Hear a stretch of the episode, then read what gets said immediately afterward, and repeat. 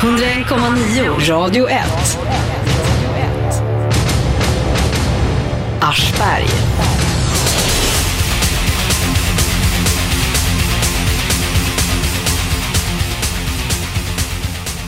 Nu sitter jag på en, eh, ett fängelse någonstans i Sverige. Det är inte det som är högst säkerhetsklassat men det är höga murar här utanför och det är en process att komma in här.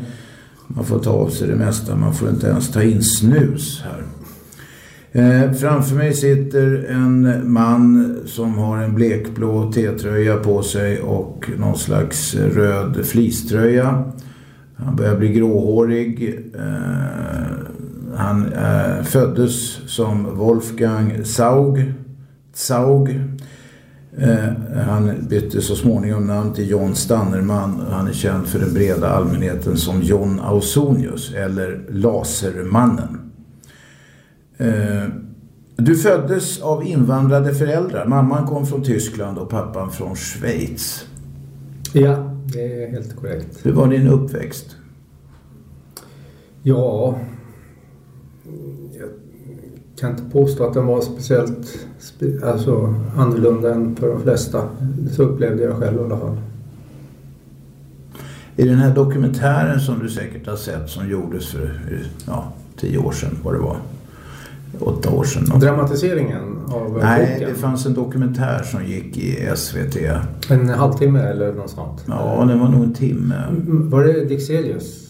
Malcolm Dixelius och eh, eh, Tamas. Ja, den har jag sett. Ja. Ja. Där är det många av dina kamrater och så som menar att, att det, det, speciellt din mamma var väldigt sträng. Jo, alltså... Att ni fick stryk och sådär. Ja, det hände väl. Det var väl någonting som inte jag reagerade speciellt på. Eller morsan heller för den delen. Men eh, det kan väl ha med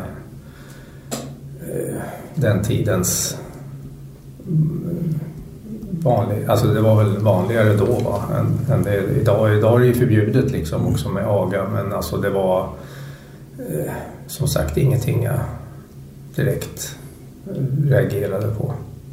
Nej. För övrigt då, hur var det med kompisar och sådär?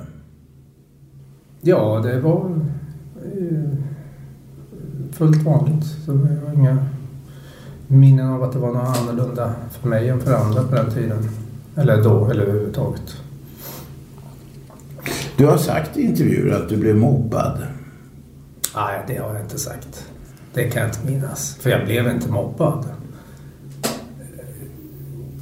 Jag menar, ett enstaka, en enstaka incident möjligtvis. Alltså det var främmande ungdomar som eh, skrek någonting åt mig på avstånd i en park en gång. Det är allt jag minns. Alltså jag kommer ihåg det bara för att det var så udda tillfälle liksom. Alltså, men, jag för mig att det var mitt svarta hår då som eh, de eh, syftade på. Blev du kallad, svart, var- blev du kallad svartskalle någon gång? Nej, det fanns inte det uttrycket på den tiden. Alltså, nu, nu talar vi alltså tidigt 60-tal då. Och Mm. eh, det var... Det var inte det de sa. Jag kommer inte ihåg exakt vad de sa heller faktiskt. Alltså, men det var... Ordet svartskalle fanns inte då. Men du minns att det var något med det svarta håret? Ja, för, alltså, jag, jag reagerade på det. Alltså, det var mitt, min reflektion. Liksom, alltså, att, Mm. För jag var väl eh, den enda som var svarthårig i hela skolan och det var ju ändå 2000 elever alltså, i grundskolan då som jag gick i då, Kungsholmsskolan. Funderade du mycket på det? Nej, det gjorde jag inte. Alltså, jag kommer bara ihåg det bara för att det, bara hände, det hände en gång liksom. Va? Det, det minne, ett minne jag hade bara. Det var ingenting jag eh, besvärades av om man säger så. I juni 92 så greps du efter att under ja, lång tid, nästan ett år, hållit Sverige i skräck som Lasermannen då. Ja, Ett halvår var det va? Ja, styvt halvår. Augusti till... eh, Just det, så Januari. jag greps i juni alltså att, eh, men eh, jag hade ju upphört med attentaten där så att säga i, i februari då. Eller januari tror jag till och med det var. Sist januari eller något sånt. Då. Mm. Och sen i januari 94 efter att ha suttit häktad rekordlänge så dömdes du för ett mord, tio mordförsök och nio rån. Eh, men du hade begått fler kriminella handlingar? Eh, ja, det var ett antal rån till det var det. Men jag är inte säker på siffran 10 mordförsök där, men eh, om det är 9 eller 10 det är väl inte så viktigt. Nej. Mm. Eh, jag vill minnas att det var 10 mordförsök. Men eh, vi låter det vara osagt och det är illa nog med de som är. Ja. Eh, men du hade alltså, det var, fanns fler rån där som du senare erkände va? Ja, 2000. Men som inte ledde till några åtgärder för de menar... Ja, jag fick en dom, ett, ett, ett rån till dömdes jag för och ett försök tror jag. Ja. 2001 då, var det. Nu sitter du på livstid och har flera gånger försökt få det tidsbegränsat för att få något begrepp om när du eventuellt kan komma ut. Ja, Hur många gånger har du försökt tre få det? gånger. Och du har fått avslag varje gång va? Ja. Har du haft några permissioner? Jo, jag har eh, haft... eh, jag har kommit in i permissionsgången kan man säga med bevakad och sen tillsyn då. Men inga egna än så länge. Inga egna Nej. permissioner på egen hand alltså. När du, när du går på permission eller får en permission, hur går det till? Ja, då följer det med personal då. Som är, har väl till uppgift att eh, ha tillsyn som det ju heter då, tillsynspermissioner. va. Så att de eh, följer med och ser till att man eh, gör det som vi har kommit överens om. Typ. Alltså, de, de följer med som följeslagare kan man säga. Vakter. Vad gör du på en sån där permission? Ja, det varierar. Det är inte så många timmar. Det är sex timmar inklusive resa då. Så att, säg att man har säg, fyra, fem timmar på sig att göra någonting. Vad har du gjort? Ja, jag har träffat eh, bekanta och ätit och sådana saker. Handlat lite och så. Det är det, det normalt man gör. Man hinner inte göra så mycket. Jag har även besökt eh, en förening och, som jag är med i och eh, ja, det är det. Vad är det för förening? Det är en sån här förening för eh, eh, för, alltså, för, för detta kriminella då så att säga. Som,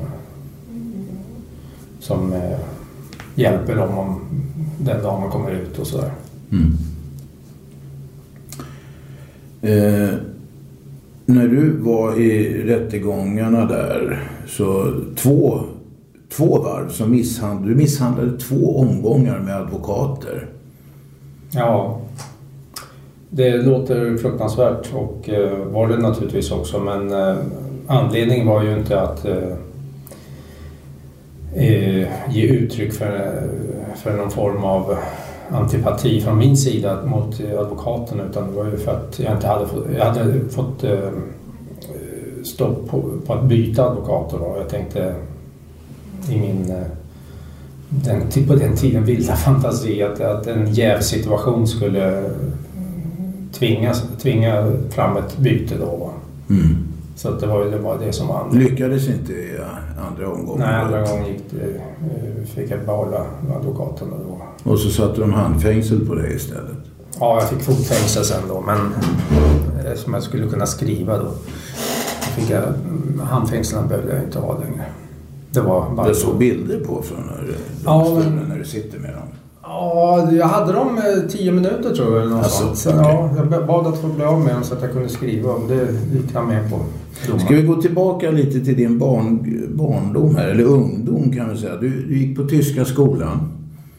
Eh, men du hoppade av utan att ta studenten, utan att gå ut. Det var väl på den tiden som det inte var kanske lika, jag vet inte hur det var på tyska skolan, men, men skrivningar och sånt där, studentskrivning och sista förhör var väl avskaffade.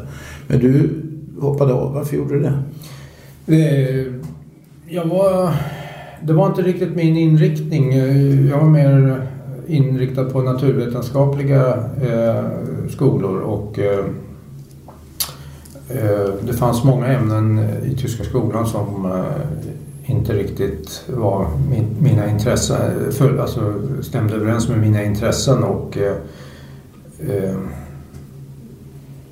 ja, det var väl anledningen i princip. Vad var det för ämnen?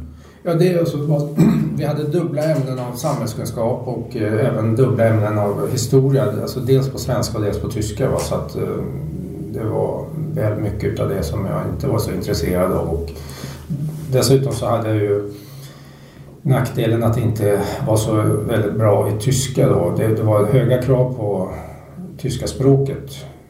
Eh, och där låg jag och pendla mellan godkänt och icke godkänt och eh, kravet för att ta studenten var ju två, eh, max ett, ett underkänt betyg tror jag. Och mm. det hade jag ju redan i princip i tyska och sen hade vi någon liten eh, konflikt kan man säga med, med eh, en lärare i ett annat ämne. Det var samhällskunskap då och eh, eh Eh, så att eh, han var inte så populär och eh, det var väl lite av en ungdomlig protesthållning från min sida att inte bortse från, från missnöjet med själva läraren att ändå försöka få ett bra betyg i det ämnet. Vilket naturligtvis hade gått att göra men jag valde att satsa på en annan skola och slutade där innan studenten, innan sista årskursen var det då. Så det var sista årskursen som jag inte deltog i då och ja, vad var syftet med det då? Att... Vad gällde den där konflikten med? Nej, det var alltså... Det var liksom, som jag sa, en, en slags ungdomlig protest eh, mot eh, inställningen som, som läraren hade och hans sätt att bedriva studierna. Det, var liksom ingenting som jag var intresserad av då. Och, eh, Men vad, vad, vad, vad var grejen? Var, var det en auktoritär lärare? Nej, det var, det var, det var nog eh, tvärtom. Liksom. Han var väldigt uh, oauktoritär egentligen. Och, uh, ja, det, det, så det, var, det var liksom inget ämne som intresserade mig överhuvudtaget liksom, på den tiden. Så att, uh, Men vad då? Gillade du auktoritära lärare? Nej, det, det, det hade jag inga synpunkter på så. Men det var jag tyckte det var bortkastad tid att, att sitta och läsa flera ämnen som jag inte var intresserad av när jag ville Och inte så, inte så duktig eller? Ja, alltså, i och med att vi hade en inställning av eh, protest kan man säga mot honom då, eller mot eh, hans uppfattningar om, eh, om ämnet och eh, det det rörde så, så vad, det, vad handlade det om? Jag, ser någon kärna här? Ja, alltså jag uppfattar ju honom som väldigt eh, vänsterradikal eller något sånt då. Och eh, det var...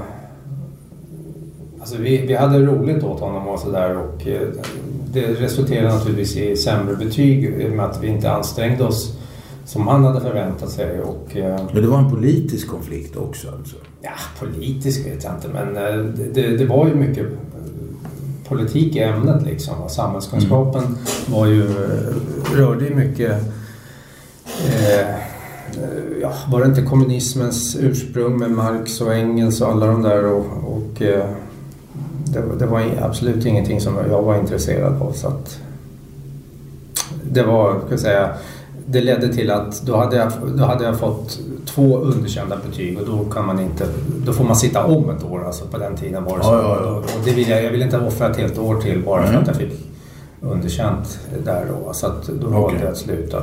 Vi ska tala mer med eh, John Ausonius, mera känd som Lasermannen. Vi kommer till eh, hur han blev intagen på mentalsjukhus och så småningom blev svensk medborgare och eh, sen eh, gjorde lumpen. Det blir om en liten stund. Det här är Aschberg på 101,9 Radio 1. 101,9 Radio 1. Aschberg.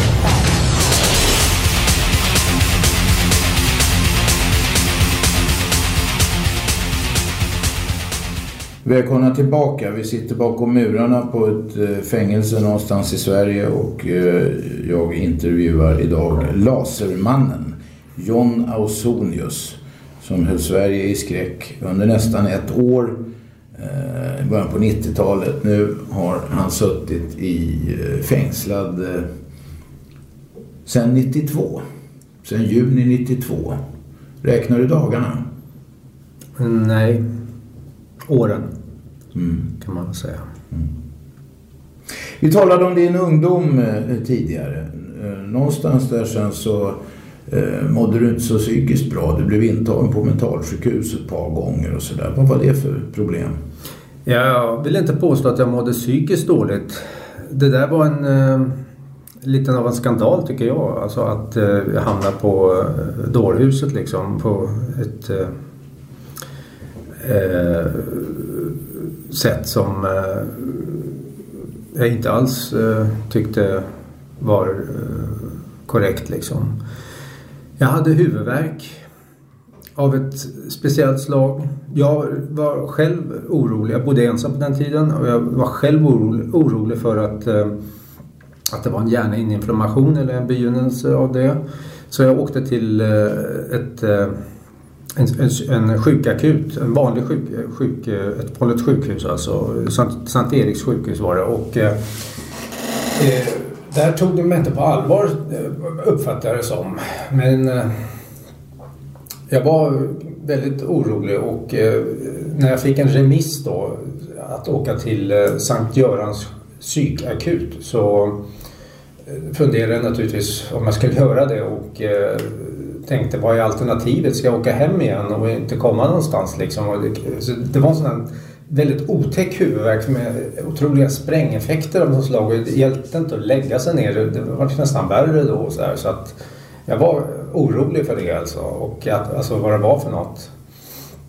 Och på, och på Sankt Eriks sjukhus där på akutmottagningen så uppfattade jag det som att de mer eller mindre fnös åt mina Eh, idéer och eh, en, en eh, person sa faktiskt, en, en, en av personalen där sa faktiskt att har man, eh, eller säger man själv att man har hjärnhinneinflammation då kan man ju inte ha det.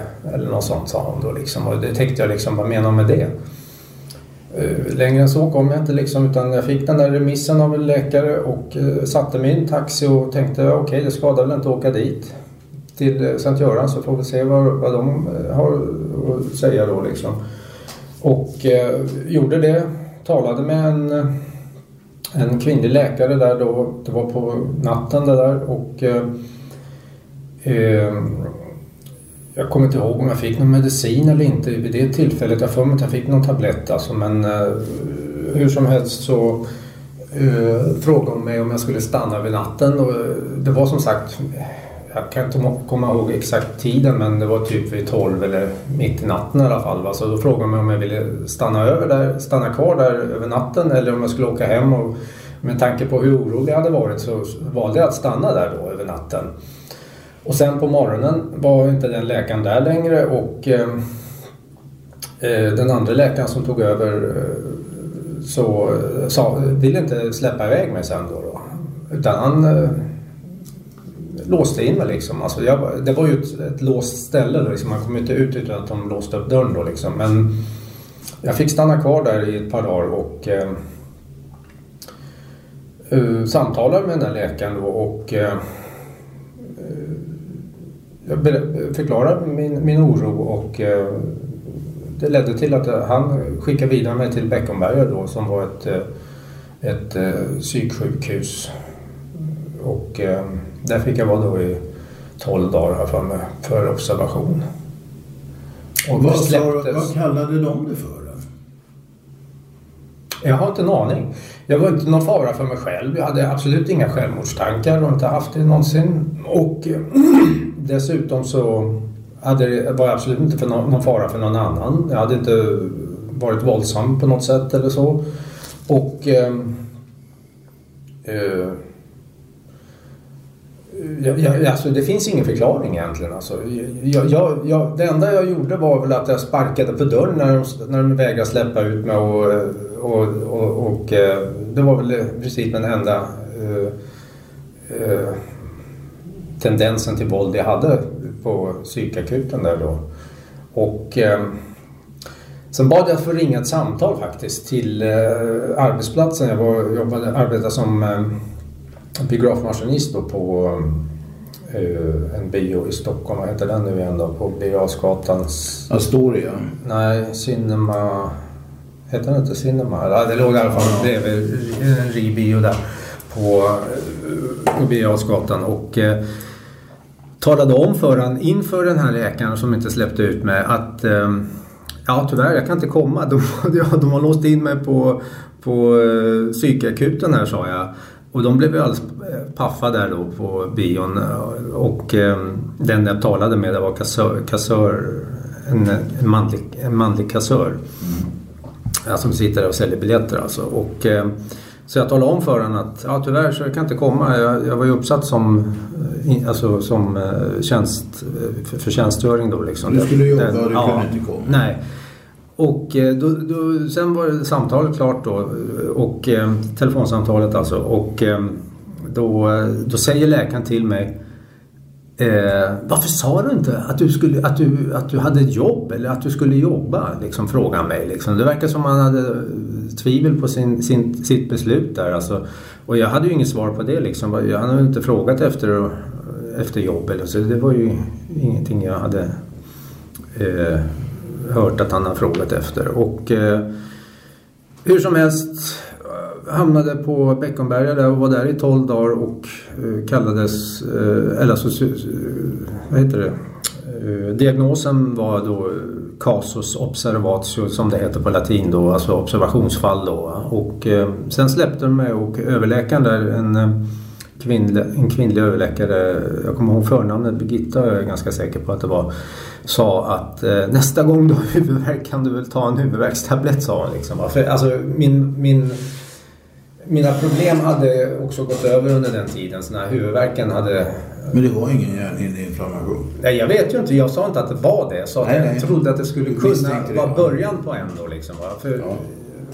Det som spökade i mitt huvud liksom var väl att en lärare på skolan hade dött i hjärninflammation. Han var gymnastiklärare på Tyska skolan. Va? Att han hade ju avlidit i det så att jag visste ju att det var en allvarlig grej. Va? Det var mm. att jag kände till om det där. Men så var det i alla fall. Och det där var väl... Eh, när var det? 81? Mm. Samtalet med Jonna Ausonius, mera känd som Lasermannen, fortsätter eh, om en liten stund. Det här är Aschberg på 101,9 Radio 1. 101,9 Radio 1. Aschberg.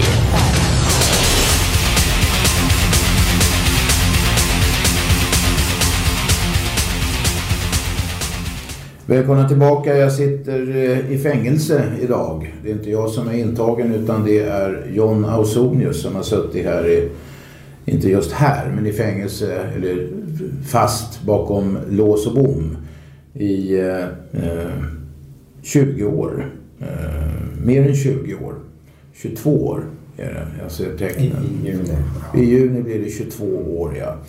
Eh, vi talade för en stund sedan om eh, när eh, John Ausonius var intagen som betydligt yngre då. Intagen på psyket och satt på Beckomberga, numera ett nedlagt mentalsjukhus. Och i pausen så Eh, sa du John att du ville säga något mer om detta? Ja, det är ju eh, den här boken som eh, Gelle Tama skrev och eh, där han citerar delar av journalen. Där jag påstås ha sagt att jag var orolig för, till den här läkaren på psykakuten då på Sankt Göran, att jag, att jag var orolig för en ovanlig behåring och dessutom Eh, Eh, för eh, någon form av strålar, står det där. Va? Vilket ju ställer många frågetecken. Det låter ju inte riktigt, riktigt klokt. Och eh, det kan jag ju förklara med att den behåringen som jag nämnde till den här läkaren, för vi pratar ju liksom om allt mellan himmel och jord liksom. Och eh, under ett antal timmar, det var väl inte en speciellt lång tid, men i alla fall Eh, Eh, så eh, har jag fått höra från min mamma att när jag föddes så hade jag en ganska kraftig behåring som föll bort sen då.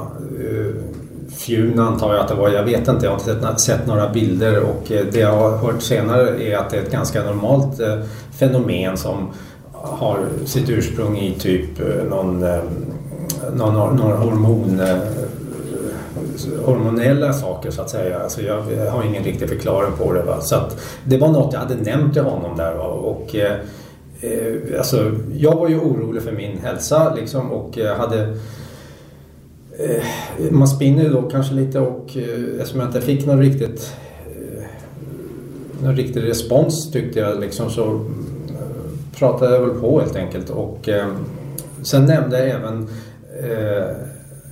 en annan sak nämligen att jag hade låtit eh, röntga skallen vid något tillfälle för eh, jag ville förvissa mig om att, att jag inte hade någon hjärntumör tror jag eller jag ville undanröja tankarna om dem överhuvudtaget. Va? Och det var ju väldigt enkelt gjort. Jag gick bara till en eh, sån här, vad kallas de, läkarmottagningar då och de fick en remiss till en skallröntgen. Va? Men naturligtvis, alla vet ju att röntgenstrålar är farliga i sig. Så att eh, jag nämnde det liksom att kanske har någonting med dem att göra liksom. Va? Men det var liksom strålar från röntgen som, som jag hade nämnt som kan ha varit en källa till min huvudvärk. Inte någon strålar från yttre rymden eller något sånt som det framstår i, okay. framgår i den där boken. Är du mycket att, rädd att, att vara sjuk? Nej, det är jag verkligen inte. Men jag, jag, jag, jag är inte hypokondriker missbrukare liksom. Det är absolut inte. Om man nu är det, kan man inse det själv? Ja, det tror jag nog efter lång tids erfarenhet. Alltså, ja, ja. Jag menar, jag, jag viftar inte undan oron utan försöker väl resonera fram till någon vettig lösning eller någon vettig förklaring om, om jag är orolig. Liksom. Men alltså jag vill absolut inte påstå att jag är hypokondriker. Långt ifrån. Nej. Är det känsligt för dig det här med att du var intagen på mentalsjukhus? Det var en ganska jobbig upplevelse. Alltså, mina, jag sa ju till mina kompisar, gissa vad jag har varit liksom. Va? Jag har varit på, inlåst på Bäckis liksom. Va? Och jag menar, det var ju, det var ju faktiskt ganska uppseendeväckande liksom. Alltså, för mig var det uh, inte roligt. Va? Så, framförallt inte som det eh, upprepade sen då när jag hade bostadsproblem och folk använde sig av min tidigare vistelse där att eh, skicka dit mig igen då. Det var, eh, jag sprang omkring och fri, eller poddgästade eh, lokaler på skolan då, som jag gick på då. Så att eh, det var, det var lite mer allmänt känt då liksom och det, det, det, det tycker jag var ganska jobbig. Du gillade inte att bli betraktad som ett psykfall? Nej, precis. Absolut inte. Du anser inte att du var det i någon nej, läge? Nej. Det fanns ingen skäl för att hålla mig inlåst där. Alltså. Andra gången det hände, det var ju några år senare, eller något år senare, jag kommer inte ihåg exakt. Eh, då eh, var jag väldigt obstinat när det gällde att bli ett, ett, ett, eh, så kallat socialfall. Jag hade blivit erbjuden lägenhet från eh, eh, den institutionen jag verkade i då som, som studerande och eh, eh det var väl en väldigt naiv inställning från min sida. Men alltså jag kände ju inte någon större oro för att, att jag var bostadslös ett par månader där eh, på 80-talet. Och, eh, ja, du var uteliggare till och med? Nej, ute har jag inte sovit. Nej, det, okay. så, så illa var det inte. Men eh, hur som helst, jag bodde hos kompisar. Jag, bodde på, jag sov över i, i ett kårhus på skolan och sådana saker. Alltså, mm. det var folk blev naturligtvis störda av det va? och, tyckte det var jobbigt och jag, jag uppfattade det som ovilja att ta emot hjälp då. Va? Det var ju just min inställning att inte bli ett, ett socialfall. Jag vill inte... Du skulle föraktar du de som eh, hamnar i den situationen? Jag kände inga som hamnade i den situationen. Nej, men du vill veta att de fanns. Det fanns inte speciellt många heller på den jo, tiden. det fanns jag vet, gjorde det? Funnits ända sedan fattigstugans tid. Ja, ja, det är mer än jag vet. Men eh, hur som helst. Du verkar väldigt bestämd på att du vill inte bli betraktad som ett sånt. Ja, då ville jag inte det. Nej. Alltså, jag, jag, jag tyckte liksom att det var ett... Um, ett onödigt sätt att uh, lösa problemen på. Jag, hade ju verksamheter på gång och jag hade förhoppningar om att få inkomster och, och sådär. Mm. Det gick nu inte riktigt som jag hade tänkt det utan jag förblev i min situation och uh, min obstinata inställning ledde till att de ledsnade och ville bli av med mig där helt enkelt och det förstår jag. Men då hamnade du på psykisk? Ja, där fick jag sitta ett antal månader som jag minns, två, stycken, två månader och, ehm, och, och ja, sen blev jag utskriven. Hade lyckats, lyckats fixa en bostad under tiden då på permissionerna. De hade permissioner där också. Så att eh, då löste sig ju det praktiska och sen var det inga problem med det med. Nej. Vad menade du om att var skälet till att du var, satt där inne då? då? Paranoia nämndes. Och det var väl det att jag inte ville ta emot hjälp, att jag kände mig... Eh, nej, jag vet inte hur de förklarar det. Alltså, jag är ingen expert på sådana här eh, saker. Men jag kan väl tänka mig att det, att det hängde ihop med att jag inte tog emot någon hjälp på vanligt sätt så att säga utan blev påtvingad hjälp istället. Och det gick ju, det löste sig ju till slut i alla fall. Mm. Sen väljer, alltså i vuxen ålder så, så blir du svensk medborgare? Ja, 27 års ålder. 27 års ja. ålder. Varför ville du bli det? Ja, jag hade väl eh, funderat att eh, varför ska jag vara utländsk medborgare när jag inte har några planer på att flytta och född och uppvuxen i Sverige. Så att det var, inte, det var inte mycket mer än det alltså, men... Eh, det, I efterhand kan man väl tycka att det var ett dumt val för att vara schweizare det var ju status, eller det är ju status att det är inte lätt att bli schweizisk medborgare heller. Va? Så att det, var ju, det fanns ingen praktisk fördel med det. Alltså, så vitt jag inte...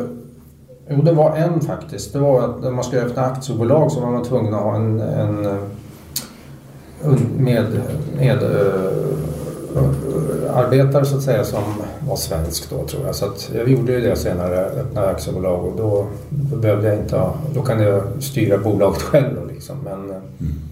det var väl den enda praktiska fördelen med att bli svensk. Och det var en anledning som... Ångrar du det idag? Ja, det kan man ju göra med tanke på att att det kanske inte hade behövt avtjäna hela straffet här då. Utan jag vet inte, det, det kan man ju bara säga om liksom. Mm. Sen ville du göra lumpen också. Ja, jag blev ju inkallad när jag blev svensk. Ja. Gick och mönstra och eh, sen eh, gjorde jag lumpen då på, på I1 och K1 sedan. Mm.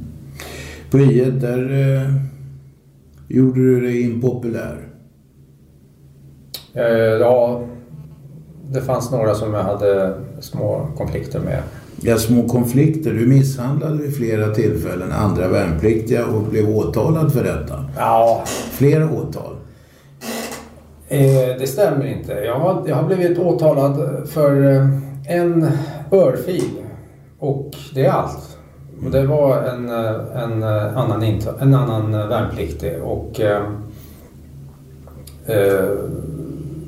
det är det enda åtalet som har väckts okay. på den saken. Sen var det... Men du var i ständiga bråk där Oskickligt beteende har jag blivit dömd för i rätten. Alltså, mm. i, som, som hände i lumpen. Vad var det för Ordervägran. Ja, det var att jag eh, slängde ur mig okvädesord till en eh, till ett befäl som eh, via telefon då, anonymt. Men alltså det var inte ansikte mot ansikte så att säga. Så att, jag, jag trodde inte jag skulle kunna bli dömd på det. Så att säga. Jag var väldigt arg på honom för han hade låst in mig i ett varmt rum en sommardag och eh, det, alltså, vi hade olika uppfattningar om var jag skulle befinna mig när jag hade eh, en slags jourtjänst då. Att jag inte behövde göra någonting just för stunden utan jag skulle bara hålla mig redo. Och eh, ja, det var en mindre sak egentligen men det hade väckt min vrede liksom så att jag var... Men du kom i konflikt med folk? Ja, det hände. Hela tiden? Nej, inte hela tiden. Nej, men rätt mycket. Det hände ett antal gånger. Alltså jag var betydligt äldre än de flesta. Jag var till och med tre år äldre än min plutonschef som var kapten då. Va? Han var 25 och jag var väl eh, 28 vid det laget. Så att eh, eh, det var väl inte riktigt eh, samma ålder som de flesta liksom helt enkelt. Nej. Var det skälet till att Ja men alltså konflikten? man hade väl lite olika syn på saker och ting och eh, det var... Gillade du att göra lumpen? Det är Annat förutom konflikterna? Alltså det, det var en hel del bortkastad tid tyckte jag. Jag tyckte man kunde kapat ner den där sju månaderna till hälften ungefär och, och lyck- lyckas uträtta lika mycket. Va? Så att eh, jag kände att det var lite bortkastad tid och hade väl lite tråkigt. Men efter de här konflikterna blev du flyttad till högvakten då, vakta slottet. Där, Ja, jag hamnade på K1 va? och Ja. K1 innebar handräckningstjänst eh, där jag, den, eh, det- den eh, ja, kallas det, pluton som jag satt på där, eh, som jag var med på eh, var, var, eh, bestod av det jobbet och, och en månad av dem fick jag då eh, vara ordonnans på, på slottet. Ja, mm.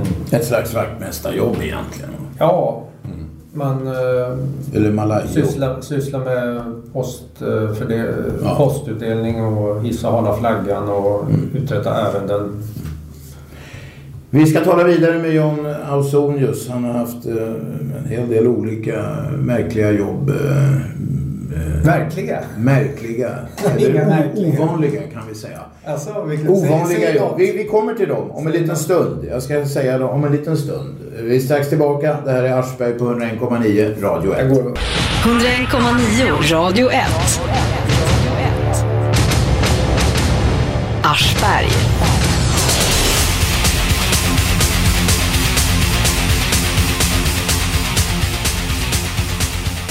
Sitter med eh, John Ausonius, mer känd som Lasermannen. Vi sitter eh, innanför murarna på ett eh, fängelse någonstans i Sverige.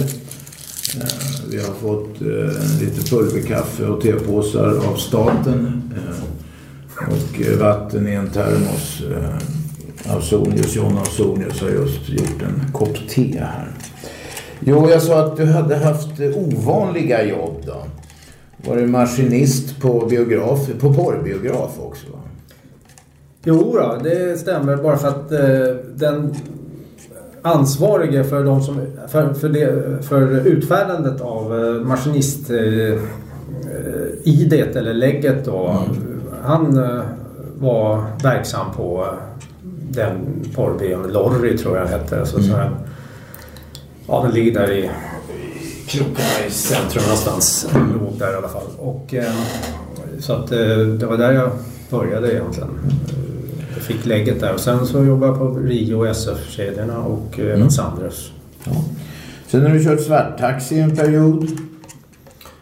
Ja, efter att jag hade eh, varit verksam som vanlig taxichaufför först då. Liksom. Jag började med det faktiskt. Varför slutade du med det då? och Började med svarttaxi? Jag tyckte inte om jobbet som sådant. Det var, det var mycket avgaser och det kändes inte riktigt eh, lönsamt på något sätt där då. Och, eh, Men du, är det mindre avgaser om man kör svarttaxi eller hur menar du? nej, ja det är det faktiskt. Eh, Beroende på när man kör. Kör man nattetid så blir det mindre avgaser och mindre bilar ute då. Men eh, det var ju mycket kvälls eh, nattjobb då på svart taxitiden då. Är du rädd det för avgaser? Eh, Det är väl alla va? Ja, men du nämner det som. Många sitter Ja, i alltså- bilar, chaufförer och allting. Ja, men tänk att sitta dag ut dag in alltså, i köer. Alltså, det, det var inte min... eh, Det gick inte riktigt överens med min, mina ambitioner att, eh, eh, som, som eh, jobb i livet. Liksom, att eh, hamna där då. Va? Men eh, det var ju bara tillfälligt ändå. Va? Så jag hade ju, det var ett extrajobb för min del. Alltså, även om jag jobbade ordinarie ett helt år första, första gången jag började. Det var 73 tror jag. Och, eh, så jag gick över till att läsa in eh, studenten då så att säga. Ja. Gick du på komvux? På komvux ja. ja. Men sen eh, snattade och misshandlade folk och... Mm. Snattade? Det, Ja, i den här dokumentären så berättar en kvinna att du är inne i en affär där och stjäl kammar. Ja, nej det där var ett... eh, Det där stämmer inte. Jag snodde inga kammar. Jag, jag var på väg eh, från eh, Eh, busshållplatsen här där, där, Arlanda-bussarna utgick. Det, hade, det, det var en källa, för eh, kund, eh, till, en källa till kunder för mig då, alltså, som skulle till Arlanda. Jag körde dem med bilen dit och tog, eh, och fick betalt för det då så att de eh, kom fram snabbare och, och till samma pris då fast jag backade ju in dem i bilen så det var ett antal stycken där då och eh, för mig var det då lönsamt. Och eh, för dem då tidsmässigt då det var ont om... Du körde snabbare än de andra alltså? Nej, alltså de slapp ju vänta på bussen Ja, ja. och kom fram direkt och eh, till samma pris då. Jag kommer inte ihåg som man var på den tiden för bussbiljett. Men eh, eh, i och med att jag körde då fyra stycken ofta så fick jag ju en förtjänst av det hela. Och, eh, det hade uppmärksammats av de här ansvariga där för terminalen och de var ute och jagade mig lite grann. Så jag dök in i den här affären och eh, sen eh, Eh, uppstod det bara en, en, en löjlig incident om eh, att jag skulle ha tagit kammar där. Jag, jag, det stod ett, en, en skål med ett antal kammar i och det fanns ingen personal där så att jag tänkte, kommer ingen? De måste ha hört mig komma in va? Det var tomt i butiken va? Det fanns ingen personal eller någonting så efter en stund då dök det upp en, dök upp en man där och, och eh, eh, jag fick för mig att jag skulle visa honom liksom att du har lämnat butiken tom här i flera minuter. Liksom, va? Så jag, jag, det var därför jag tog tag i kammaren att, och låtsades stoppa dem på mig liksom, va? och, och för att visa honom. Men jag gjorde det så här väldigt demonstrativt. Alltså. Eh, hukade mig lite och såg sku, såg skum ut. Och, och eh, han eh, eh, reagerade direkt och var, hade ingen förståelse för min eh, vink om att man inte kan lämna en butik o, eh, vad var det som drev dig att göra det? Alltså, Alltså, det var ju skulle bara- du uppfostra ja, jag, honom? jag, nej, ja, det? typ. typ alltså, men faktum är att jag vill ju spendera en viss tid där inne i butiken och jag ville inte köpa något. Alltså, jag ville ju gömma mig för de som var ute och jagade mig för de såg jag ute på gatan va, genom skyltfönstret. Och eh, det var en anledning till att jag ville uppehålla mig där så jag ville ha, någonting att diskutera om. Liksom. Jag hade kunnat bett du hade titta. kunnat gå in och titta. Ja, det hade man kunnat göra. Ja, jag vet. Men eh, det var den tanken som föll mig eftersom jag re- reagerade på att det inte kom någon betjäning liksom. Utan att jag fick vänta ett tag där då. Några, någon minut eller två eller så. Jag uppfattade det som lång tid eftersom eh, vem som helst hade ju kunnat gå in i butiken och ta nästan vad som helst och gå ut igen innan de hann ens se vem det var. Liksom. Så det var det jag tyckte var lite konstigt. Och, ja, jag passade på att göra honom uppmärksam på det. Så det var så det började. Sen ut eh, mynnade i liksom ett eh, handgemäng där och en eh, ruta eller en disk gick sönder och eh, ja, jag kommer inte ihåg om det utdelades några slag direkt men eh, det var, det var Det här låter där. som rätt så förskönande omskrivning. Nej, det är det absolut inte. Det är, det är den absoluta sanningen alltså. Så det var exakt Men så det var. råkade, ett handgemäng, nå- någonting, en Ja, men- disk råkar gå sönder och Ja, så. han, han, han hade ju ingen förståelse för mig utan han, alltså, han Men förståelse tog för tag i mig. Att någon demonstrativt visar att det går att snatta kammar. Mm. Vad skulle han haft för förståelse för det? Han kunde väl ha förstått att, eh, vad jag var ute efter. Tänkte jag. Nämligen? Att, att eh, han kunde ha dykt upp snabbare i butiken där liksom. Och, och Men det haft din- koll på sin egen butik. Är det din sak? Nej men jag ville ju bara fördriva tiden där inne. Ja. Det spelar väl ingen roll vad man gör tänkte jag liksom. va. Det var en dum idé. Det tillstår jag. Men eh, Du, det, det slutade inte bra framförallt. Jag fick ju dels tror jag misshandelsdom på mig. Och, Ja, men det vi kommer ju, till det. Du blev, eh, var väl 15 åtalspunkter sen eller någonting va? På den saken? Nej, nej, nej. Nej, men det, det blev samlades på Ja. en del annat Ja. i samma Ja, veva. är När du sen dömdes och fick fängelse Ja. för första gången. Det, ja, men det är också lite tokigt liksom att de under fyra års tid samlar på sig en massa åtal och sen får jag dom för alltihopa. Det, det var inte heller så att man lärde sig någon läxa precis. Nej, vi ska tala mer om det alldeles strax. Eh, eh, ska vi fortsätta eh, intervjun med John Ausonius, mera känd som Lasermannen. Det här är Aschberg på 101,9 Radio 1. 101,9 Radio 1. Aschberg.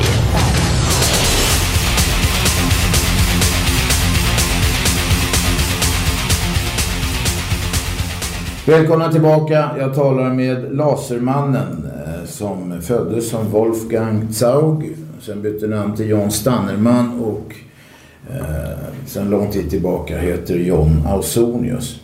Eh, ja, du fick ditt första fängelsestraff efter en massa olika åtalspunkter efter den här då händelsen på, eh, i butiken där du kom i hand. Ja, den var en av, Ja, en av de grejerna. av Men, eh, men, åtalspunkterna. ja, just det. Mm. Men det var för att du hade kört svart taxi, det var allt möjligt va? Ja, Misshandel. ja, tre eller fyra misshandels- Fyra fall av misshandel tror jag det var. Varför tror du att du hamnade i bråk hela tiden med folk? En stor anledning var ju just att jag höll på med den olaga yrkesmässiga trafiken som det heter, svarttaxi där, eller studenttaxi som jag kallade det för att locka kunderna på ett snällare sätt. Och eh, jag var ju studerande också faktiskt. Men eh, hur som helst så eh, är det lättare att hamna i, i delo med folk där då liksom i och med att man inte kan eh, ta hjälp av eh, polis typ. Ja, alltså, det är ju olaglig verksamhet så att man, man får ju kämpa för sin egen rätt liksom där då. Och eh, folk hade ju naturligtvis synpunkter på vad jag höll på med en del. Man, det är ju, är ju främmande personer man kör liksom så man vet ju inte den man bemöter om, om man är med på noterna eller inte och det hände ju ibland att de inte var det och en del blev eh, upprörda och annat och eh, ja, om bilen blev angripen och så så ville man väl eh, förhindra det och det uppstod då situationer alltså. Sen Sen- hade jag väl ett eh, lite mer... Eh, eh, jag hade lite mer humör då på den tiden, eller vad ska jag kalla det. Brist på tålamod ibland och sådär. Med lite hetsigare humör så att säga. Så att det låg väl lite i sakens natur också att jag var bidragande, bidragande orsak till det då, liksom, incidenterna. Så. Du var mer aggressiv då? Ja, kanske man kan säga. Efter fängelset sen så plötsligt så började du göra affärer. Ja, vad tänker du på då?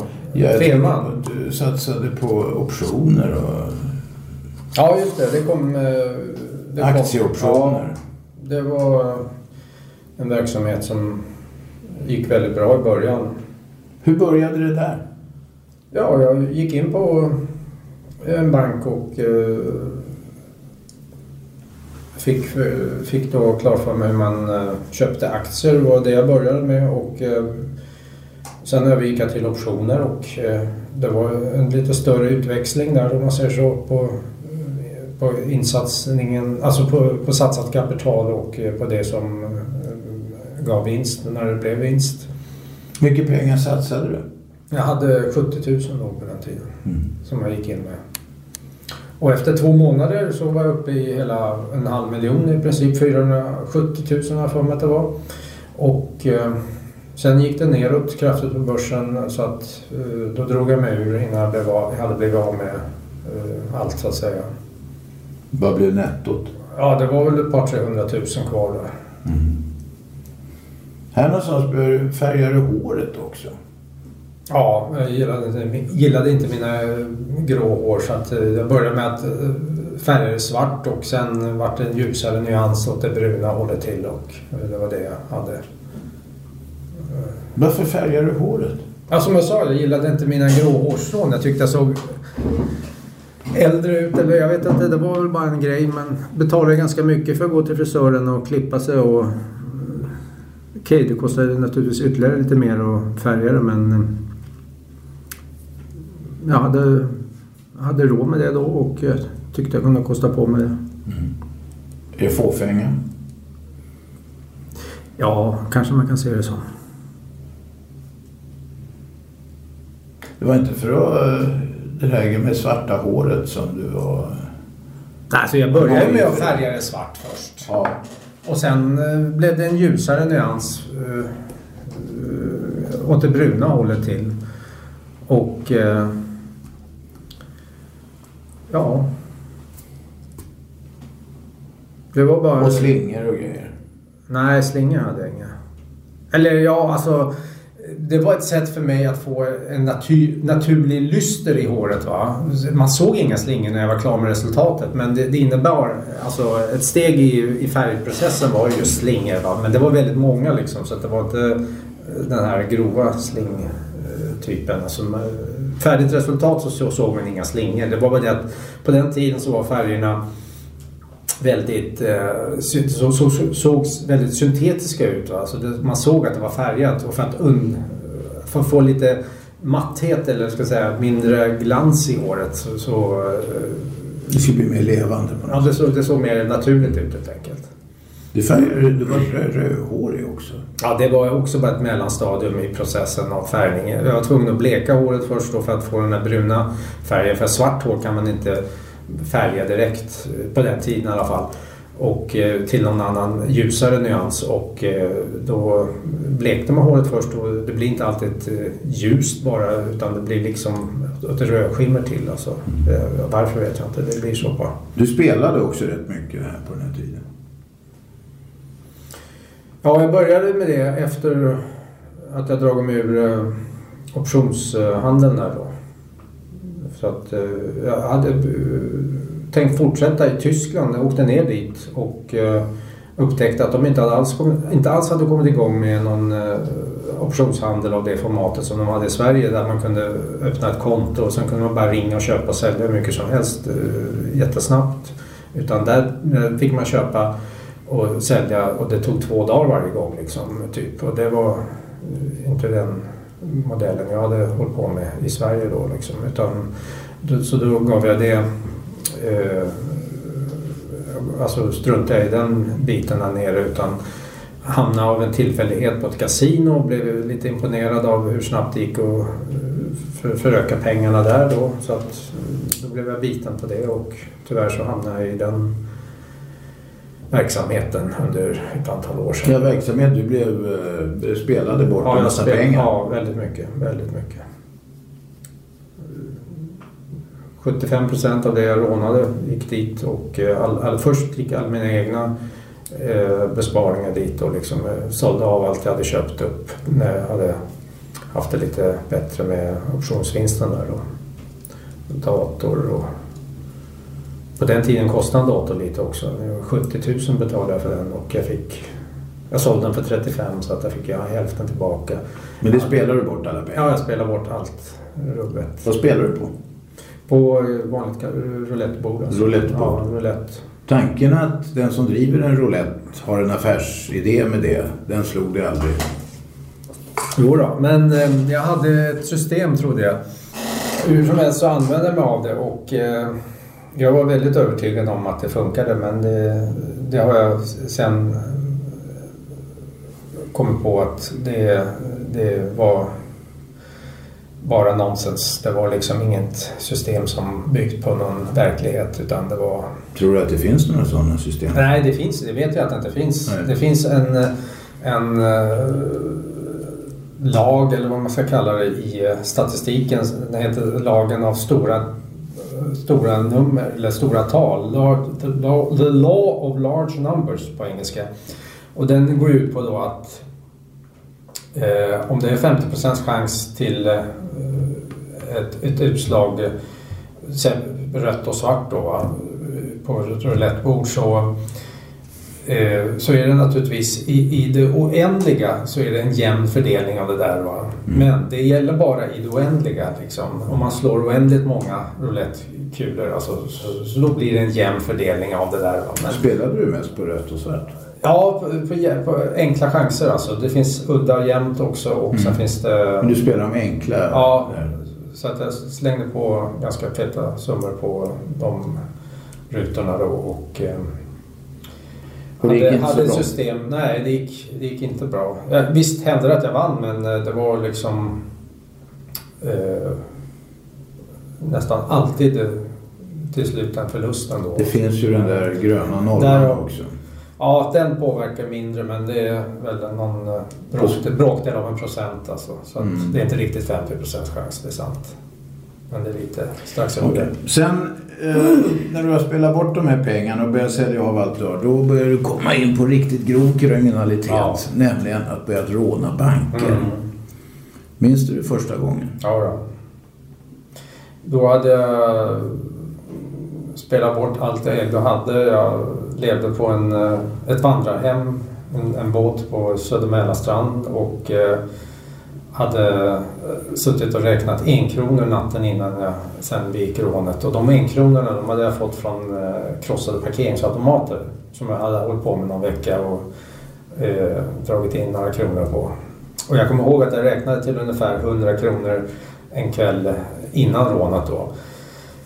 Och sen så när jag hade gjort det så satt jag och räknade 100 000 lappar och då tyckte jag liksom att, att det var en bättre sysselsättning. På det. Ah, jag vet inte om jag resonerade så, det kan jag inte påstå direkt. Men eh, det var ju betydligt mer lönsamt i alla fall.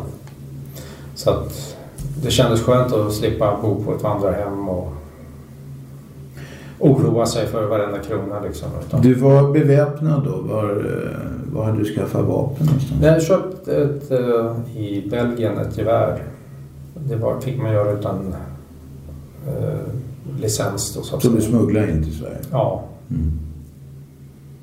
Hade du någon tanke på vad du utsatt eh, bankpersonalen för? Jo då. Jag försökte alltid eh, ta så mycket hänsyn jag kunde till dem. Jag försökte inte skrämma livet ur dem. Men jag var inte den oroliga typen. Jag, jag kände inte att det fanns någon anledning att, eh, att begå någon form av övervåld där. Så att, eh, Nej, men att hota någon med ett vapen är ju Ja. våld. Ja visst, självklart. Självklart. Eh, Men eh, man kan inte råna en bank eh, utan att hota någon. Det, det funkar ju inte. Så att så långt gick jag men ja, jag vet bara att jag det, jag kommer ihåg ett, ett, ett, ett tillfälle då en kassörska började gråta eh, inför sin kollega där och stod lite mer eller mindre frusen.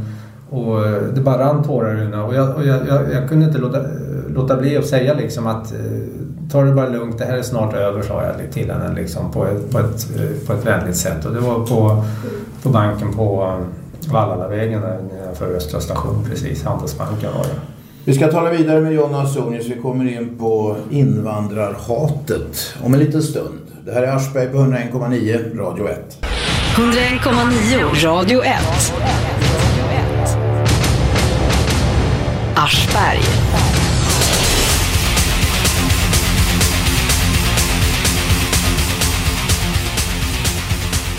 Jag talar med John Ausonius. Vi sitter eh, på ett fängelse någonstans i Sverige.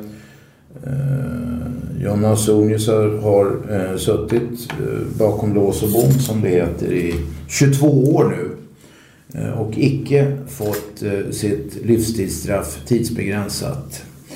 Eh, talade alldeles nyss om eh, när du började råna banker och du har rånat ett 20-tal säger du själv. Du är dömd för 10.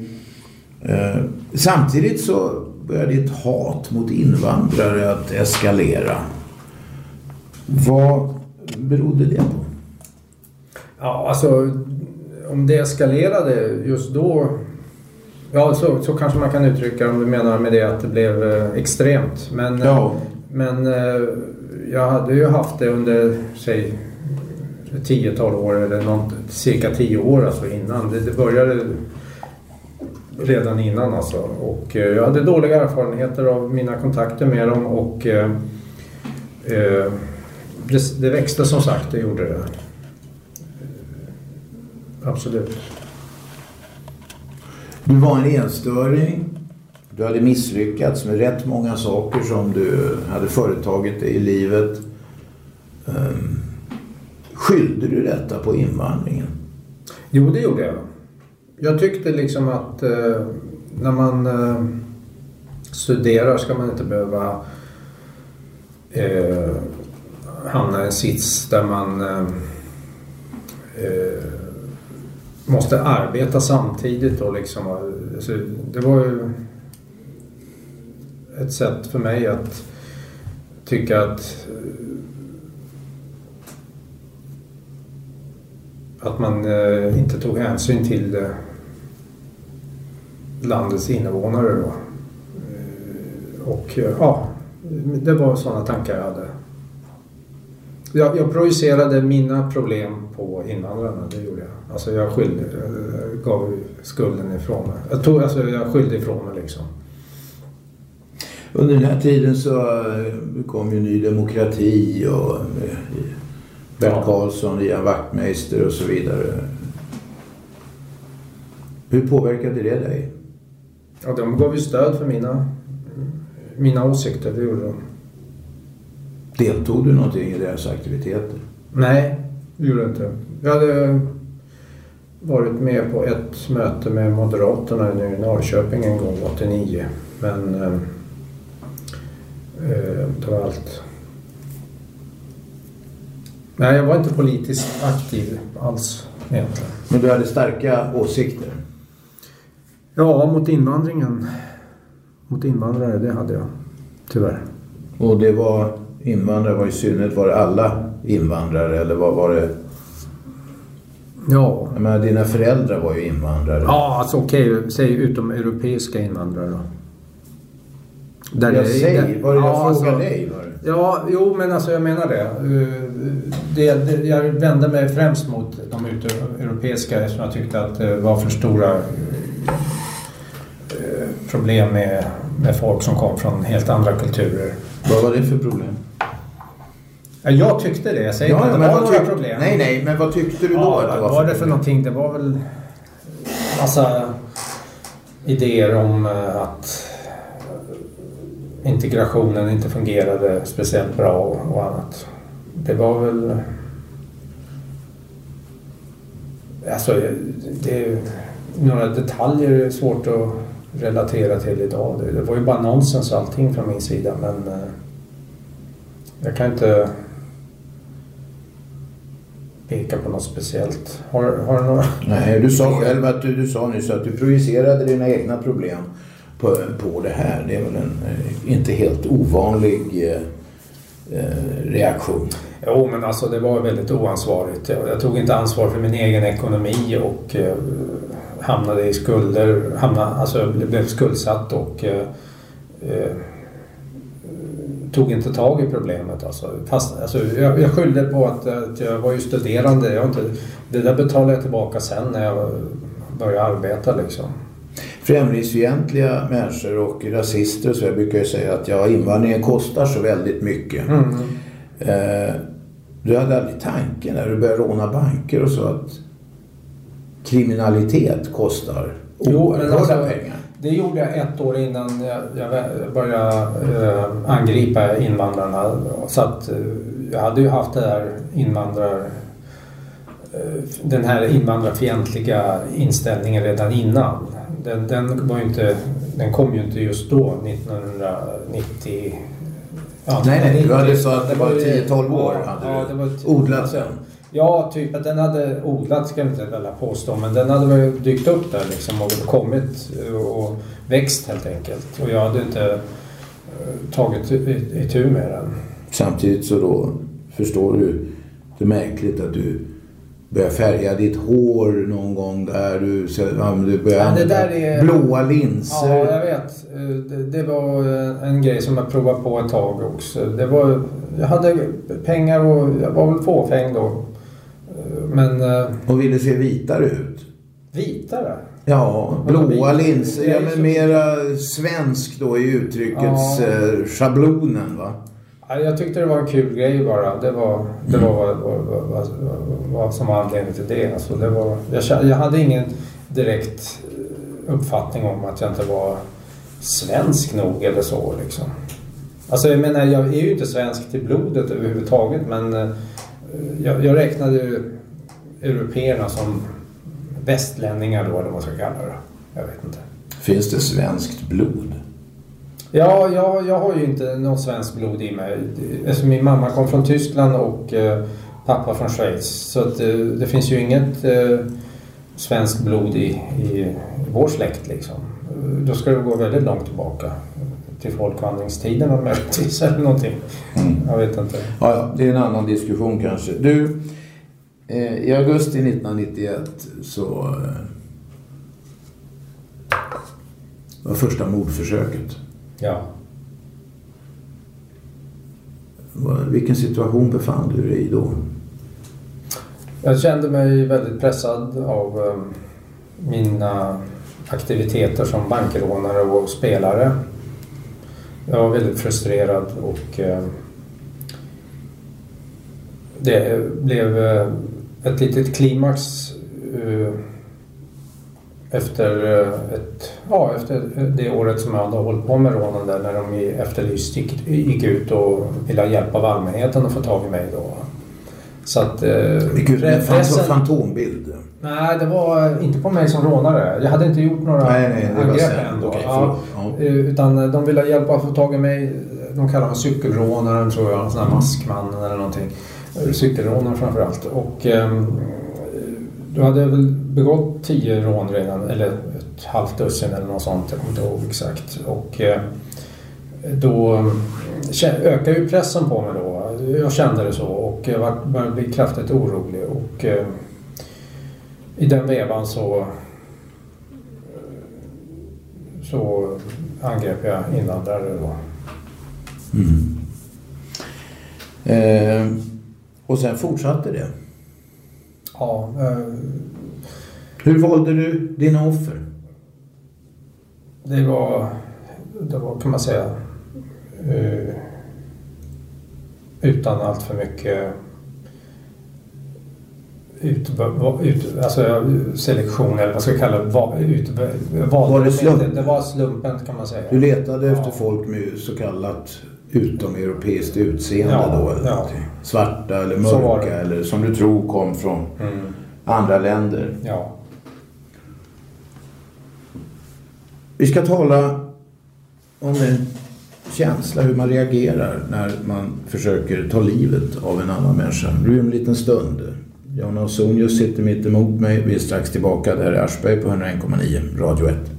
101,9 Radio 1. Aschberg.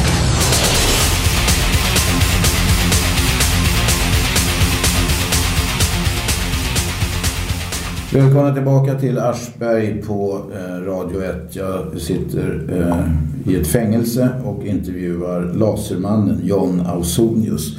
Vi talade för en liten stund sedan om hur du valde dina offer och det var då slumpmässigt med att du letade efter folk med vissa utseenden och så. Men du sökte du inte upp ställen där, där du visste att det var, inte var föreningar, möten, sådana saker? Gick du bara liksom och, och, och trålade på måfå?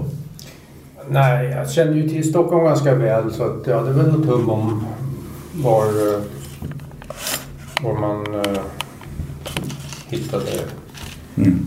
eh, den kategorin av folk. Mm. Och vapen hade du smugglat in eh, från Belgien ja. Ja. Sen vad tänkte du första gången du sköt och kanske andra och tredje gången och fjärde gången? Var det någon speciell känsla med det där? Det finns ju teorier om att seriemördare liksom vill Mm. upprepa sina handlingar. Ja, jag- Att det finns någon belöning i detta Ja. eller någonting sånt. Jag, såg, jag ser inte mig själv som seriemördare i den bemärkelsen. Även om det finns ett beteende i det hela som eh, påminner om det. Men det berodde ju mer på att jag inte lyckades i mina förehavanden. Alltså att just ta livet av en invandrare. Och eh, det tog... Eh, eller två rättare sagt då. Men eh, jag, jag, hade som mål att skapa en eh, situation för polisen som skulle bortleda fokus från eh, rånverksamheten. Det var en tanke. Alltså det, det, det, det är inte lätt att förklara eh, på ett rationellt sätt. eftersom Det fanns ingen eh, logik eller rationellt eh, tänkande i, i, mitt, i mitt handlande. Men eh, det var de tankarna som gick genom mitt huvud då. Alltså, att eh, anledningen var att vilseleda polisen och att... eh, Men du drevs väl av ett hat också? Ja, det var ju det som möjliggjorde det. Att, eh, hade jag inte haft hatet skulle jag naturligtvis inte kunna göra det. För det var absolut ingen trevlig upplevelse att utföra de här sakerna. Det var fruktansvärt. Det var, jag kände mig riktigt sjuk alltså. eh, Efter mordet till exempel. Och eh, jag funderade på vad jag skulle göra liksom. Hur ska jag komma på rätt köl igen nu? Och eh, finns det överhuvudtaget någon möjlighet till det? Och jag valde att åka på en utlandssemester till USA då och eh, eh det hjälpte något. Så det gjorde, men eh, jag kände att jag hade, hade Tyckte du synd om dig själv då? Nej, det, det gjorde jag naturligtvis inte. Men det var jag som agerade liksom. Men, eh, men du menar du hade någonting, du ville döda någon. Ja, det misslyckades gång på gång men du, du alltså, åsamkade, var... de, alla de här personerna har ju fått men för livet. Det har drabbat dem och deras anhöriga. Ja, många ja. ja. Men eh, det, det var inga jag kände liksom. Det är svårt att eh, känna någon direkt uh, uh, omsorg om dem. Och på den tiden så, så var jag ju fortfarande... Alltså, jag kunde ju skydda mig genom att dölja mig bakom hatet liksom. Då. Det var, det var en, alltså man blir irrationell när man är hatiskt lagd. Alltså när man är hatisk i sitt sinne. Man, man är alltså... Man är inte riktigt klok kan man säga egentligen. Alltså, det finns ju till och med ett ordspråk som heter eh, ira furir, furur brevis est. Ira furur brevis est ja. Och det är Horatio som säger, säger de orden, eller sa de orden och eh, de betyder ju vrede är vansinne, kortare blott liksom. Men alltså det, man, jag var ju, det var en vansinnig situation liksom. Va? Men är man hatisk så, man är inte rationell då liksom. Va? Så att, eh, Men du ville, du ville döda någon. Du misslyckades mm. flera gånger och sen slutligen så går du fram ganska nära och skjuter en person mm. rakt i huvudet. Ja, han avlider sen där, ja. Ja, det var mer en, en effekt som, som var väldigt jobbig som kom efteråt när, när det stod i tidningarna att han hade avlidit. För jag, jag gjorde det där och han, jag såg han bara sjunka till marken. Sen var jag redan borta liksom. Alltså jag såg han inte ligga där och på något sätt. Alltså, Men du fortsatte med attentaten även efteråt? Ja, jag, var, jag hade fortfarande samma anledning. Alltså, du ville döda flera? En till ja. ja. Två var jag ute efter alltså. Varför det? Ja, det som jag sa tidigare.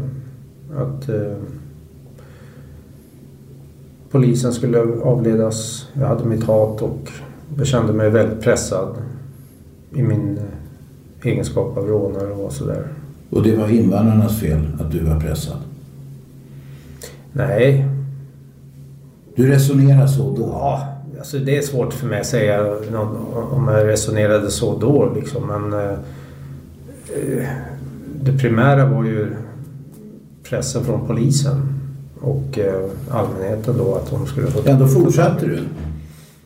Ja, jag fortsatte tills eh, risken att jag skulle åka dit eh, blev för stor. Och det var ju när de gick ut i Efterlyst också och sa att eh, de nu skulle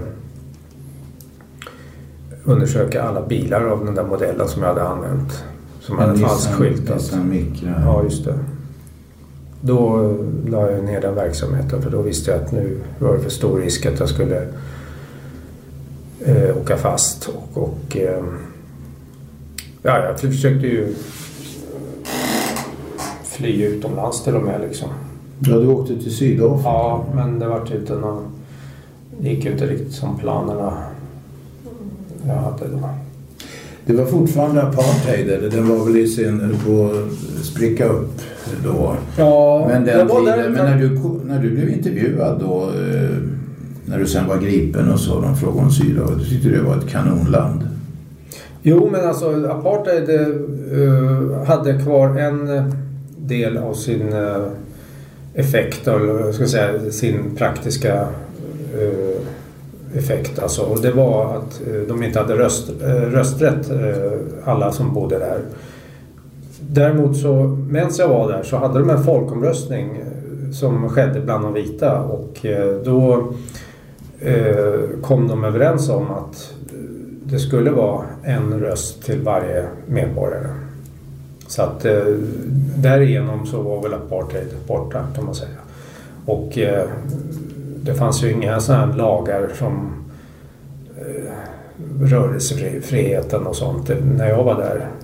Det var, jag hade varit där eh, några månader innan den där folkomröstningen var och eh, sen så... Eh, alltså jag upplevde landet som, som vilket västland som helst egentligen. Mm. Du köpte också en revolver där som du smugglade in. Ja. Jag köpte äh, flera vapen faktiskt. Jaktvapen och annat också. Som du bara tog in via Arlanda utan problem? Eller? Nej, inte, inte via Arlanda. Nej. Jag tog den nog Finlandsbåten tror jag. Okej. Okay. Ja. I eh, den här dokumentären som visades i SVT för flera år sedan så säger du att, och jag citerar, jag upplevde inte mig själv som en kallhamrad mördare. Jag ser mig inte som kriminell. Idag nej. Alltså, jag ser mig inte som kriminell idag. Alltså, det var det jag menade med det. Det här med att det skulle bli, vara en kallhamrad mördare. Det var ju det att jag, att jag... Jag drog mig för att göra de här angreppen på invandrarna. Men jag fullföljde dem ju inte på det sättet som jag hade velat. Det var därför det blev så många. Jag misslyckades ju i mina avsikter liksom. Och eh, det var ju så jag eh, menade med de orden. Alltså. När jag säger att jag såg mig som en kallhamrad mördare som står och väntar på så att man ser att offret är, är helt utan liv då liksom. Det, det var det jag menade med det. Naturligtvis eh, var jag en mördare men inte den kallhamrade. Alltså, så man, jag föreställde mig liksom kanske folk som gör det på ett annat sätt som är lite mer rått. Om man säger så. Alltså, typ. Jag, jag, jag förstår inte riktigt nyansen. Ja, Möjligen kan man väl säga att du inte vågade närma dig offren utan sköt på längre håll. Ja, det var så jag började. Det var nog inte något problem med det. Det var mest för att man inte skulle bli igenkänd eller eh, iakttagen då kanske. Mm. Det var väl av den anledningen. Du nekade ju till allting. Eh, du nekade ju till allting ganska länge. Det var först flera år efter det att du var dömd som du ja, jag hade, erkände allting? Jag försökte överklaga domen och uh, tog upp den i olika instanser under ett antal år. Efter, uh, efter att jag hamnade på fängelse. Men det gick inte och senare insåg jag att jag var dömd på juridiskt rätta grunder och då gav jag upp de försöken naturligtvis. Det fanns ingen anledning längre. Då inser du att det är meningslöst att neka längre och så erkänner du mm. allting. Och någonstans där så skriver du en rundskrivelse till offren. offren ja. Mm. Vad skrev du där? Jag försökte förklara att det inte var personligt, att om de hade några frågor så kunde de eh, höra av sig eller kontakta mig. Och, eh, jag gjorde det alltså via deras ombud då, från eh, min advokat till deras ombud. Då. Och, Ja, att jag, alltså, att jag numera tagit, alltså, tagit avstånd från eh, mina handlingar. Alltså att jag inte står för dem på det sättet att eh, jag, har tänkt om. Att jag inte ser, ser på, det, på det sättet som jag gjorde då. Att de inte har någonting att vara oroliga för längre naturligtvis. Det är alltid den risken finns med offer som en dag kanske får reda på att deras eh, brottsling ska komma ut liksom. Fick du något svar? Eh, jag hörde av, advokaten som jag hade att eh, ett av offren hade velat träffa mig. Eller rättare sagt, han hade frågat om jag ville träffa honom och då hade min advokat dumt nog sagt att jag inte ville det. Vilket var tvärt emot vad jag verkligen ville naturligtvis. Jag hade sett fram emot att få träffa honom, den personen. Det var en av de som inte blev, fick några fysiska men efter skadorna efter attentatet där. Och eh, då, sen föll det där i, i glömska så att säga. Och, eller det blev i alla fall ingenting av så jag har inte träffat någon av dem. Det, det, var, det är ytterligare två personer som har hört av sig. Eller en har hört av sig själv. Det var en eh, anhörig till ett offer som ville träffa mig för han hade problem med att förstå det hela och ville diskutera det med mig. Men det vart ingenting av det. Han blev eh, jag hörde att han hade fått eh, några form, någon form av eh, råd att inte ta kontakt med mig då mm. av någon anledning. Och eh, en tredje var det tal om att få träffa eh, i samband med den här, det här reportaget jag gjorde till Kalla fakta då. Men eh, i sista stund så var det ingenting av det heller. Så att jag har inte träffat någon då. Nej. Efteråt. Alltså efter rättegången. Har du någon diagnos idag? Ja, jag har fått en diagnos eh, som eh, motsvarar väl Asperger tror jag. Mm. Gravt personlighetsstörd har jag läst. Ja, jag har sett det också. Jag vet inte om det ingår i diagnosen men... Nej. Jag ska tala vidare en sista sväng med John Ausonius. Det blir om en liten stund. Det här är Aschberg på 101,9 Radio 1. 101,9 Radio 1. Aschberg.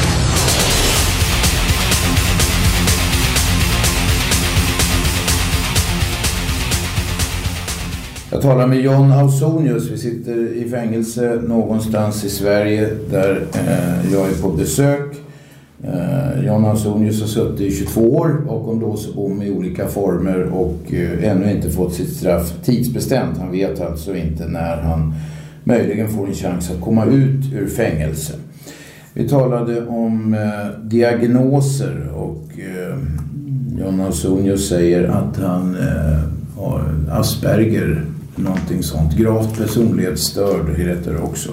Du, eh, i den dokumentär som SVT sände för en del år sedan så går du i något som kallas för retreat som verkar vara någon sån här religiös. Är du religiös? Eh, ja, det är många som har gått på retreaten och eh, av olika eh, trostillhörighet. eh. eh och eh, det, det är alltså en eh, Eh, upplevelse att vara där i och med att man eh, eh ser sig själv i olika situationer som relateras till eh, och eh, det är mycket bibelberättelser som eh, man ska tolka på olika sätt och man utgående från olika personer som är med i de berättelserna.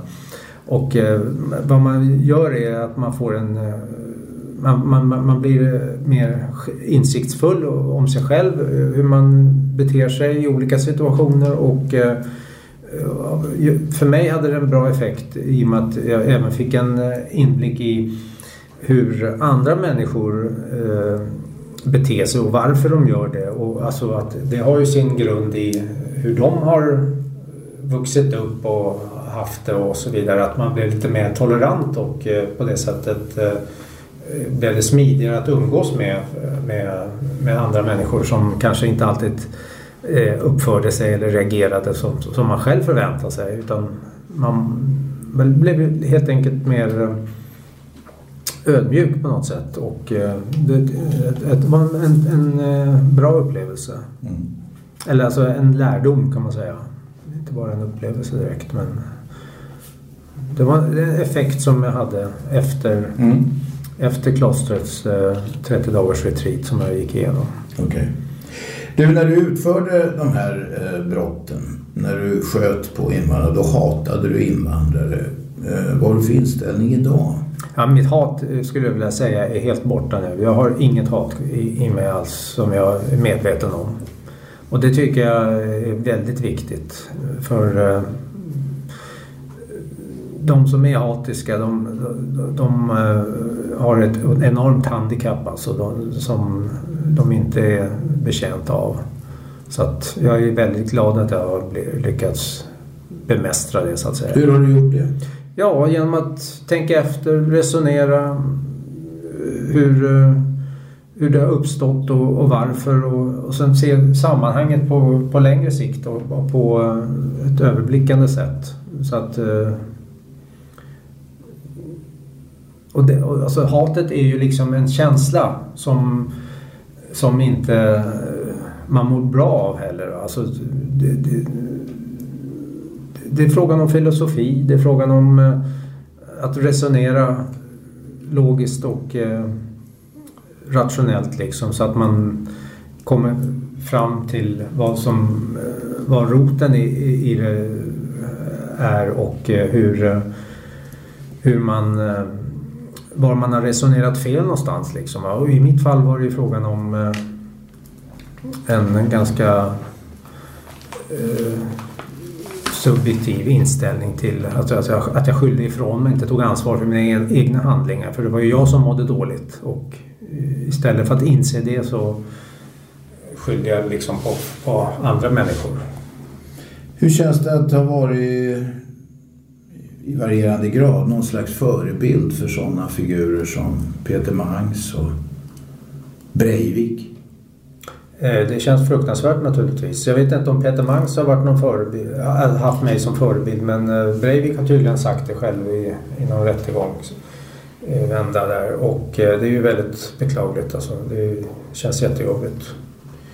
Jag tycker väl inte att det bara är mitt eh, görande att han har kanske inspirerats av eh, mig då men eh, det har ju skrivits en bok, det har gjorts filmatiseringar. Alltså jag har ju inte deltagit i någon, något av dem och eh, jag tycker inte man ska göra, slå mynt av eh, det som har varit när det är så hemska saker. Alltså. Men, eh, när, du säger, när du säger att eh, där hatet eh, inte är bra för någon och att eh, du har kommit fram till att man invandrare inte är något speciellt. Alltså det är, Nej, det är en men- konstig, konstig de ju- definition. Invandrare, de har ju, det är ju en väldigt heterogen grupp i sig. Eh, allt från dina egna föräldrar till de som kommer från alla möjliga Mm. eh, ställen på jordens hörn. Hur ser du på den samhällsdebatt som är idag? ja, jag, Du, du, Min bedömning- Den inställningen som du hade då, den, den, den platsar ju inte idag ens tycker jag. ja, men den förekommer ju. Ja, gör den verkligen det? Det finns problem men eh, jag tycker de är av ett annat slag. För, för så när, när jag var ute så var det mer frågan om om vi skulle ha invandrare. Nu är det mer frågan om hur ska vi ha hur ska vi bereda integration och plats för dem. Det, liksom, det finns ju ingen som eh, tycker att eh, man inte ska hjälpa folk som har det, Jo då. kommer från konflikthärdar och Det gör annat. det visst det. Det finns eh, sådana i, Ja, men i Sveriges riksdag. Till, till och med Sverigedemokraterna säger ju att de vill ju hjälpa dem men inte här i Sverige då säger de. Det är vad jag har förstått. Alltså, jag är ju inte någon expert på det där alls, deras politik eller något sånt. Eller Ja, men de, någon- säger, de ställer de- ju de- det de- mot varandra. Ja men de, mot hur de menar du? Jo, de säger att vi ska hjälpa folk på det lokalt istället för att inte, Ja. inte släppa in fler här. Nej men det, då, då Samma vill de argument, så fall... vi har inte råd med det. Men de vill ju ändå hjälpa tycker. dem. Alltså, Ja. det, det är, inte- jag Ja, ja. upplever inte att debatten är som den var förut. Du vill alltså. överhuvudtaget inte hjälpa några. På den tiden? Ja, det, alltså jag var väl också inne på att hjälpa dem mer i närområdena från konflikthärdarna. Men, eh, men alltså... Jag var ju liksom inte politisk, politiskt aktiv och är det inte heller idag. Men, men eh, det var, jag tycker ändå debatten är annorlunda idag. Men alltså jag är väl inte den bästa att bedöma en sån sak. Vad gillar du Sverigedemokraterna? Ja, jag, så jag kommer eh, inte svara på några politiska frågor här. Alltså det, jag, jag, Vad ska du rösta på Ja, det vill jag inte heller svara på. Det, det är min ensak. Ja, visst, Ja. men jag ställer frågor bara. Ja, Vad röstade nej. du på i tidigare val? Ja, det var, jag har röstat på olika partier. Så att eh, det finns all, alla eh, möjliga där som jag har valt på. Det har ju gått några år som jag har haft röster. Alla möjliga. Ja, jag har röstat på många olika. Det har jag. Om du nu så småningom skulle få ett tidsbestämt straff och då eh, eh, veta och ännu längre fram komma ut, vad ska du göra då? Ja, jag ska försöka på bästa sätt naturligtvis att eh, hitta en vettig sysselsättning. Det är vad jag ska göra. Du kommer ha rätt mycket skulder va? Ja, men eh, Hur stora skulder har du? Om du ska göra rätt för dig med skadestånd och alla jag sånt. tror det är ett antal miljoner. Mm. Vad gör du för att få dagarna att gå i fängelset? Jag gör som alla andra. Man eh, har sina sysselsättningar och man eh, följer de rutiner som finns helt enkelt. Alltså det är inte mycket annat att välja på. Studier är en, en stor del och eh, jag gör så gott jag kan där. Det finns begränsningar där som tyvärr har gått till det sämre. Mm. Om du, sista frågan, skulle ge något tips till eh, de som eh, är fyllda av hat mot andra människor idag. Vad skulle det bli för tips? Ja, självklart att ta itu med den känslan, det hatet. Att eh, resonera kring det och försöka att bli av med det. För det, det, det är alltså ett enormt handikapp. Man, eh, man kommer alltid ångra vad man har gjort i, i en känsla av hat. Om man eh, gör någonting som är drastiskt eller som beror på hatet. Alltså. Det ångrar man alltid. Alltså. Det, det är fruktansvärt bortkastat. Alltså. Väldigt förstör, förstörande så att säga för andra också kanske. Och, eh, man ska ta itu med de eh, känslorna så att man reder ut det och blir av med hatet. Alltså det, det är ett hundraprocentigt råd som jag tycker alla ska följa. Liksom. Det finns inget gott med hatet överhuvudtaget. Alltså det är någonting som man inte kan rå för när det kommer beroende på att man inte har alla eh, förutsättningar för att eh, förstå det klart för sig. Men man kan alltså förstå sina orsaker till det och eh, gör man det så inser man snabbt att det finns ingen anledning att vara hatisk. Det leder just ingenstans alltså. Det är väldigt bortkastad tid alltså. Tack, då avslutar vi intervjun. 101,9 Radio 1. Sveriges nya pratradio.